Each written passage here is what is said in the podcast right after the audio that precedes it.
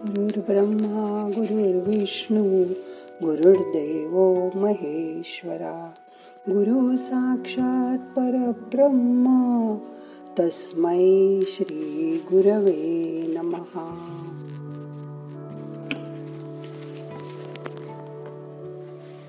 ईश्वराचं ज्ञान होण्यासाठी आपला आवडता देव पाहिजे. त्याचं ज्ञान होण्यासाठी सद्गुण पाहिजेत सद्गुण मिळण्यासाठी भाग्य पाहिजे. भाग्य मिळण्यासाठी गाठी पुण्य पाहिजे. पुण्य मिळण्यासाठी सत्कर्म हवं.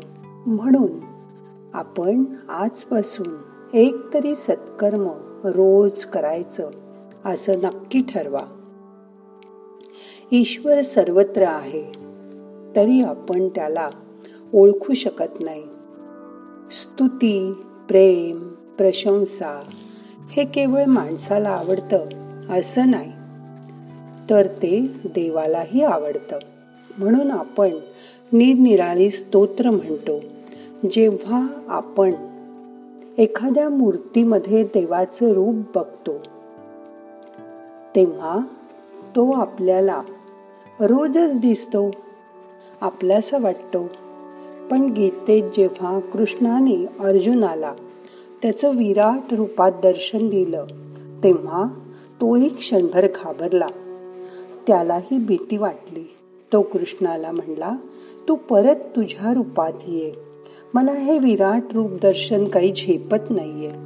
मला तू माझा आधीचा कृष्ण सखा बनून दर्शन दे. मग खरा देव कुठे आहे? फक्त मूर्तीमध्ये देव बघू नका तर तो जिवंत माणसात पण बघा. देव निर्गुण रूपात आहे. जसं की हारातील माळेतील मण्यांच्या दोरीमध्ये तो निर्गुण रूपात आहे. सगुण रूपात. बाहेर पंचमहाभूतात तो आहे. हीच पंचमहाभूत आपल्या शरीरात आहेत. आपलं बाह्य शरीर या पाच तत्वांनी बनलं आहे. असं आपण बघितलंय. आपलं अज्ञान आपल्याला आपल्या स्वतःमधील व दुसऱ्याच्या आतील देव बघू देत नाही. तो बघायचा आज प्रयत्न करा. मग आता करूया ध्यान. शांत बसा. हाताची ध्यान मुद्रा करा. हात गुडघ्यावर ठेवा. डोळे बंद करा. मोठा श्वास घ्या. सोडून द्या. रिलॅक्स.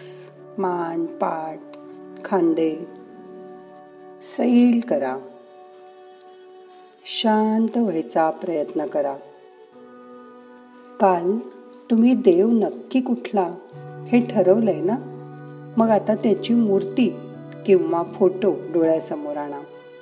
लहानपणापासून आठवण करा की कधी तो तुमच्या आयुष्यात आला. आता आठवण करा. कोणामुळे तो तुमच्या आयुष्यात आला? आई वडील आजी आजोबा का इतर कोणी? मावशी मामा काका? कोणामुळे तुम्ही ह्या देवाला आपलंस केलं त्याची आठवण करा. तो आता तुमच्या आयुष्यात असेल किंवा नसेल सुद्धा. पण त्या देवाच्या रूपाने तो तुमच्या जवळ आहे. त्याचे तुमच्याशी भावनिक संबंध आहेत. लहानपणापासून आठवत जा. आत्तापर्यंत त्या देवाने तुम्हाला काय काय दिलंय त्याची आठवण करा. तुम्ही आयुष्यात काय काय मिळवलं? त्याच्यामुळे तुम्हाला किती कठीण प्रसंगातनं जाताना त्याची मदत झाली. त्यांनी तुम्हाला किती आनंद दिला. आयुष्यात किती प्रसंग असे आले की त्यावेळी तुम्ही या देवाला शरण गेलात. ते आठवायचा प्रयत्न करा. मनापासून त्याच्याशी जोडले जा. पूर्ण भावनेने त्याची आठवण करा. आता डोळ्यासमोर तो साक्षात उभा आहे अशी कल्पना करा. आणि त्याच्याशी बोला. जसं आपण दुसऱ्या माणसाशी बोलतो तसं तुमच्या देवाशी तुम्ही आता बोला. ते बोलत असताना मी तुम्हाला डिस्टर्ब करणार नाही. तुमचं मन त्याच्याकडे न्या.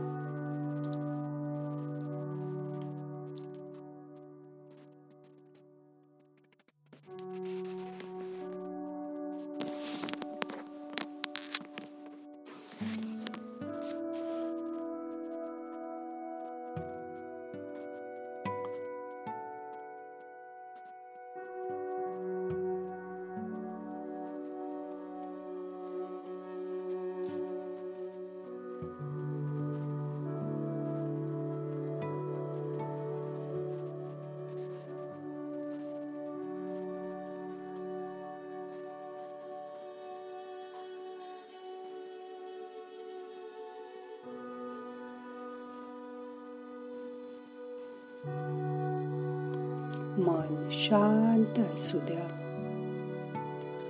त्याच्याशी जवळच बोलायचा प्रयत्न करा. मनातल्या गोष्टी त्याला सांगून टाका. मनात एखादी भीती असेल काळजी वाटत असेल तर त्याला सांगून मन मोकळं करा. रिलॅक्स व्हा.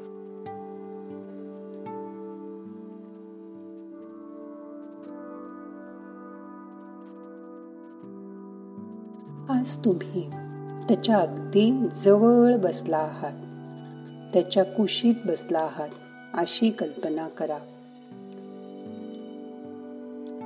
त्याने प्रेमाने तुमच्या डोक्यावर हात ठेवला आहे. साक्षात रूपात त्याला बघा. ही ध्यानाची अंतिम अवस्था. मनात खोल खोल दडलेली शल्य दुःख बाहेर काढून टाका. कोणालाही एखाद्या गोष्टीबद्दल दोष देऊ नका. त्याने त्याचं काम केलं पण आपल्याला ते दोष लावून घेऊ नका. खरं बोला त्यामुळे कर्मदोष नाहीसा होतो. ध्यानात सुद्धा भावनिक भरात चुकीचं बोलू नका. कॉम्प्युटर सारखं ते आपल्या मनोमय कोशामध्ये प्रोग्राम होतं. आता ते डिलीट करून टाका. आजपासून शुभ बोला. जीवनात जे भोगायला लागलंय त्याला जबाबदार कोण? हे ओळखा. आपण स्वतः निर्णय केलेला आहे हे ओळखा. देव नाही कशाची शिक्षा करत. आपणच केलेल्या चुकीच्या गोष्टींमुळे आपण ती शिक्षा भोगत असतो. आता ती भोगून संपली आहे. त्याची जाणीव करून घ्या. मोठा श्वास घ्या. सोडून द्या. आता आपण तीन वेळा ओंकाराचा उच्चार करणार आहे. या ओंकारामधून संजीवनी शक्ती आपल्या हातामार्फत चक्रातून त्या जागी जाऊन हिलिंग करणार आहे. त्याची जाणीव करून घ्या. मन शांत करा. श्वास घ्या.